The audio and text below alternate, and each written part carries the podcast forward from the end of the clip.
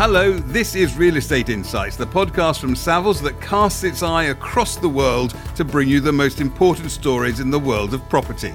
And today we're asking, what will a recovery in Europe's real estate investment market look like? We've never been faced with such a massive impact to the economy. There's still a lot of money in the system. The ability to still get long, secure, good, strong income streams in a low interest rate environment will remain. And we'll be getting the view from South Korea, from where investment into Europe more than doubled last year. If we look at the long term perspective, the Korean investors must continue their cross border investments. And will there be continued demand for Europe? I strongly believe so. I'm Guy Ruddle, and with me I have a group of people steeped in Europe's commercial property market. Matt Oakley is head of Savills UK and European commercial research and a regular visitor to the Real Estate Insights shores. Matt, nice to hear you again. Hope you're well. Great to be back. Thanks, Guy. Ollie Fraser Lewin is head of regional investment advisory for Savills EMEA. He specialises in cross border investments in Europe and the Middle East and has been involved in something like 8 billion euros worth of transactions. Ollie, welcome to Real Estate Insights. Thanks so much, Guy. Good to be here. John Crossfield co heads Savills Investment Management in the UK, as well as heading the Strategic Partnerships Programme in Europe. John, welcome to you as well. Hi, Guy. Glad to be here. And Crystal Sujong Lee is CEO and Head of Investment Advisory at Savills Korea. She's based in Seoul, which is where she is talking to us from. Crystal, thank you very much for joining us. Hi, everybody. Let's talk about this uh, European commercial real estate market. Matt, um, first of all, to you, what sort of state is the market in right now? Well, guys, you know, the year started really well across Europe. Um, you know, in Q1, Q1 this year was about 46% up year on year. Uh, you know, the office sector was very active. We saw a significant surge um, in investment activity in alternative asset classes and multifamily, uh, between the two of them accounting for uh, 36% of all investment. Uh, a good, strong start to the year, with Germany being the most active uh, market, um, closely followed by the UK and then France at a city level, London, uh, London continuing to dominate despite uh, sort of Brexit. Um, but obviously, everything changed uh, as we pushed into Q2, and we have started to see some sort of deals fall out of bed. Um, equally, obviously, a lot of deals that, that were underway carried on. Um, and I think, you know, the number of deals that are sort of quote pending um, is gradually sliding up month on month. Um, and just to put it in context, looking at April, uh, so I said Q1 was about 46% up year on year. April across Europe was 50% down. So clearly, lockdown having its effect on the market. But uh, um, you know, obviously, we're we're here today to talk about where things are going, and things are looking a little bit more optimistic. Ollie, in in in what you're doing, you know, in the market all the time, are you seeing genuine activity, or is it just sort of whatever was left before this started? The guys who've got existing portfolios have been focused on maintaining cash flows, um, speaking to banks, and then um, they obviously think and believe that there's going to be opportunities at the end of the tunnel. Um, but for them, obviously they've got to sort their problems at home. And then there's obviously the second camp who maybe who are less asset heavy or have maybe just raised money. And those are the parties who probably have not had exposure. And so for them, they've been clearly and rightly been viewing this as a potential great uh, feeding slash hunting ground um, over the next 12 months as opportunities start to materialize. And John, you know, you're, you're running money, as the as as they say, uh, in, in this market. Do you is that the sense that you get as well from what, what, what Ollie's saying? Is that it, it's a it's a case of don't be too frit, as Margaret Thatcher once said, but but but there's there's opportunity here. Yeah, I, I, I'd largely agree. I think the next two years will be fascinating, and if anybody thinks they know what's going to happen exactly, then they'll be wrong. I think we've never been faced with such a massive impact to, to, to the, the economy. The trends that I think are likely to, to come out of this are accelerating things that were already started. uh, whether that be in e-commerce space or, or, or retail. Uh, but it will be fascinating to see how that all pans out. There's still a lot of money in the system. Uh, there's a lot of money that was already raised and a lot of money that continues to be raised to invest into real estate. And that will probably need to find a home. At the moment, the view is that the core end of the market, the ability to still get long, secure, good, strong income streams in a low interest rate environment will remain, and the investment demand will remain strong in that sector. Just picking up on, on John's point, the last point about um, you know a focus on core. I think perhaps the definition of what is core might change um, over the next six to nine months. Uh, I think some segments that perhaps historically have been seen as, as very core, very safe. Um, I think there are still there are some significant behavioural questions to be asked and answered. You know, and offices um, are one of those that, that stand out to me. You know, traditionally, capital city offices probably would have been one of the first segments to come out back out of a crisis. But as we've seen in the news over the last two or three weeks, you know, some very substantial occupiers of offices, um, particularly in the sort of new media and technology sectors, are seriously questioning whether they're going to need so much space, whether, you know, actually, you know, up to 50% of their staff might be working at home in future. So I think offices may not be seen as quite as safe as they've been seen before. I think other segments that, you know, there's, you know, COVID isn't really going to affect the need for housing. Uh, so I think, you know, multifamily is, is going to remain core. Logistics obviously is going to remain core. Data centers, you know, there's been a lot of chat about data centers over the last two or three weeks as an asset class. Um, again, I think people have realized that, you know, our dependence on, on the internet um, is, is huge. Uh, and it's only going to go up. So I think we'll see a bit of a change in definition of what is core. Uh, but other than that, I think you know, yes, definitely safe is going to be the place to be for the next the six to twelve months. Matt, I, I, agree, I, but I, I, think even in those sectors that are deemed to be the maybe not winners, but uh, the, the least affected, particularly logistics, is even within that sector, which you know six months ago people would seem to be happy to, to, to not buy anything, but but feel confident about buying portfolios of often mixed quality. I think now the banks and investment committees, even within that sector, will be far far more selective about what is what is good. There's going to be so much more analysis going into every deal, certainly for the next 12 months. Let's just talk about three different things. So if you talk about an office which is let to an airline, I mean, would you want to be owning that in the current market conditions? If you play through retail, so everyone says that retail is obviously the, the, the asset class which no one wants at the moment. I mean, pre-COVID, you probably could buy long income supermarkets for seven and a half percent. I would say supermarkets have probably out of COVID become one of the most resilient asset classes along with last mile logistics. And then also talking about logistics, I mean, an asset class that I absolutely love as well. I mean, and I'm with JC, the last mile, big box Amazons. I mean, they are the future. But if you're playing through, know, saying that mass market fashion, which everyone agrees, the, the H&Ms, the Zaras, is there a need to have eight of them on Oxford Street? No, there's not. Are they going to consolidate into two units, two flagship units? Absolutely. But what's that going to do to the distribution centre, which is currently supplying eight high street fashion uh, units? And I think, you know, some countries will stand out. You know, there's going to be a lot of focus on how different governments have managed the crisis and are managing their way out of the crisis. Um, it's a reasonably well-worn path that investors, for some reason, decide that the Nordics uh, are generally safer place to be coming out of downturns. And obviously, uh, some of the Nordic countries um, have been, you know, significantly more restrained about going into lockdown. Um, so I think, you know, some countries will probably um, look better uh, for a short period and attract more investor interest as well.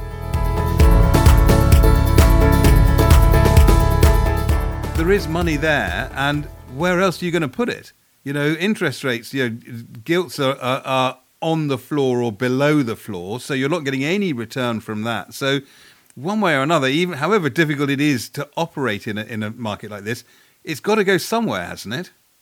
everything has a price. I mean, that's going to be the, the key thing. I mean, I'm, I'm fully with John. I mean, anyone anyone who can say they can predict what rental growth will be over the next couple of years is lying. And, and, and therefore, how do people model the future of their uh, their asset and what they think is going to happen? It's be an interesting conundrum. It's going to come down to a pricing game um, because obviously liquidity will dry up and rental growth won't be there. And so it'll be very much a buyer's market as opposed to a seller's. Yeah. Yeah, so this is when I get to do one of my favourite tricks where Ollie has said that anyone who can predict the future is lying. So, Matt, what's the future look like?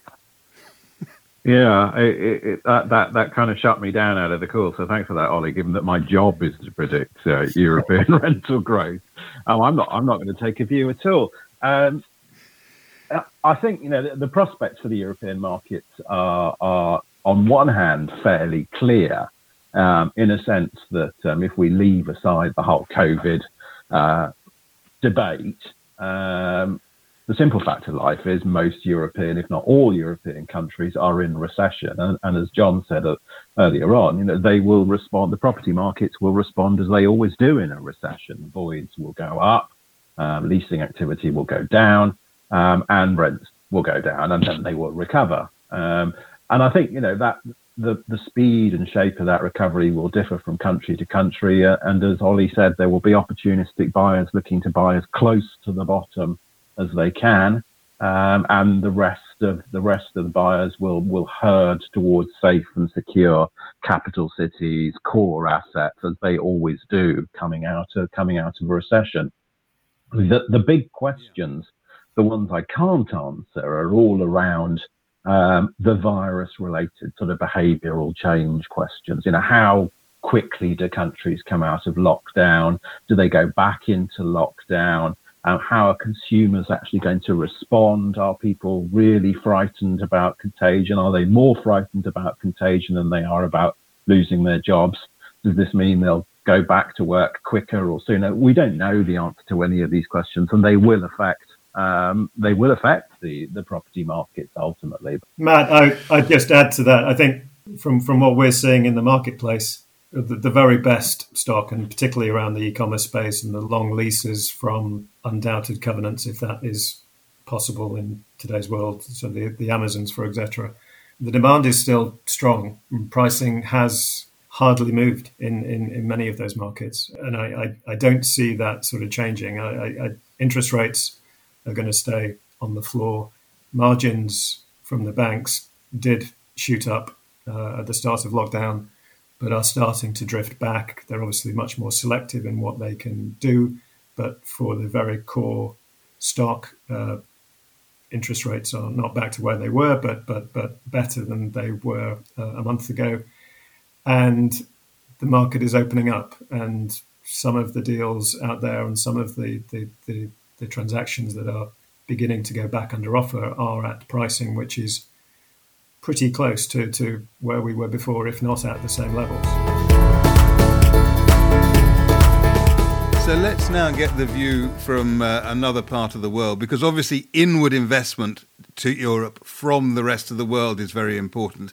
As I said earlier, uh, South Korean money into uh, Europe doubled, more than doubled in 2019. And Crystal Soo-Jong Lee is, as I say, the CEO and the head of investment advisory at Savills Korea. Crystal, thank you very much uh, for being here with us. What's the attitude uh, to in, of, of, Korean investors at the moment to to looking overseas versus staying at home? Do you think? In the short term, um, maybe yes. The in March and April, we have seen major Korean LPs and securities houses uh, concentrated on the domestic market while overseas activities were paused. But if we look at the long-term perspective, uh, regardless of local investment markets, the Korean investors must continue their cross-border investments to fulfill the quota of outbound investments. The major sovereign wealth funds, the insurers, and pensions are increasing their alternative investment allocation. The Korean market is too small to digest the liquidity. So um, it is dependent on when the COVID 19 situation stabilizes. But I believe that uh, impact on cross border outflows will be significant. And uh, will there be continued uh, demand for Europe?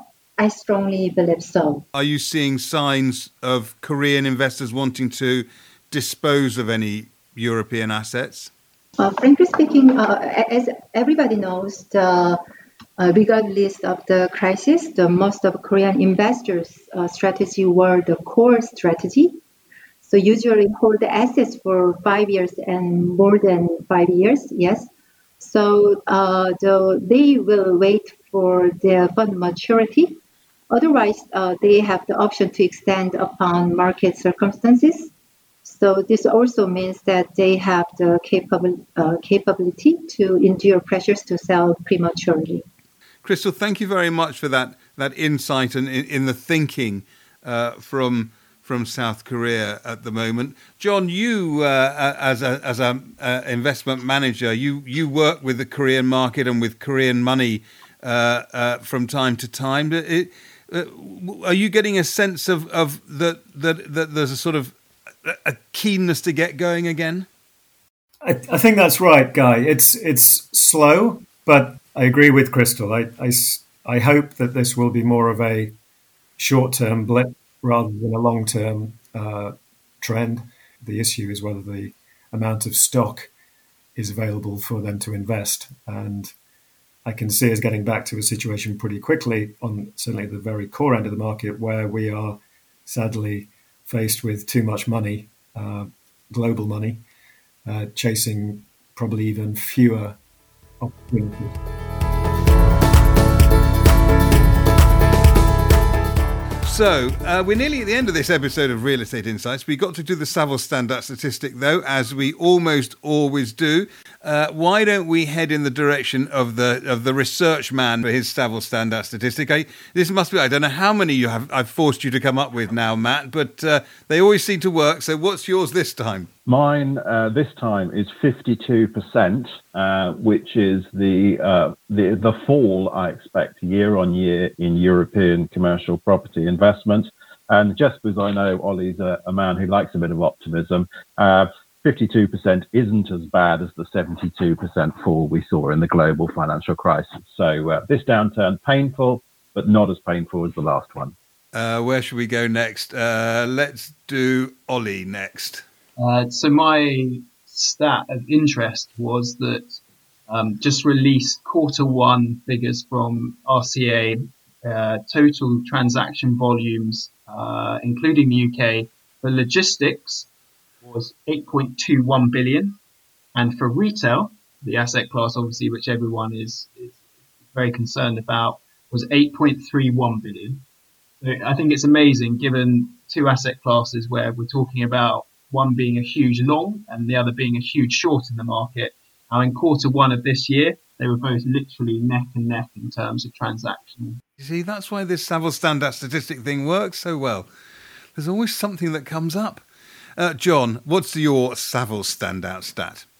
Mine is referring to the debt side of the equation rather than equity and how important that's going to be in, in impacting on pricing going forward. So the, the, the number is higher than every, everybody else's number. It's 250 billion, which is the amount of refinancing per annum. This is expected to uh, be needed uh, across Europe to, to, to, take place. So it's a huge part of the market where uh, we and others see a big opportunity going forward. Thank you all so much for that. That's uh, been a really fascinating conversation. Enjoyed it enormously uh, from this end. Uh, that's it for this episode of Real Estate Insights. If all we've done is whet your appetite for more information and knowledge, you'll find the spotlight on European investment on the research section of the Savills website, savills.co.uk slash research. If you're not already a subscriber to Real Estate Insights and feel like becoming one, then you can do so through your usual podcast provider and get all sorts of episodes we've done in the past, and of course, every new one sent to you automatically. In the meantime, thank you very much for listening and see you next time. This podcast is for general information only and should not be considered professional advice. Savills accepts no liability or responsibility for any direct, indirect, or consequential loss arising from the use of, reference to, or reliance on this podcast or its content. Savills makes no warranty as to the accuracy of the information in this podcast. This podcast and all copyright in this podcast is the property of Savills, and it shall not be used, reproduced, or quoted in whole or in part without Savills' prior written consent.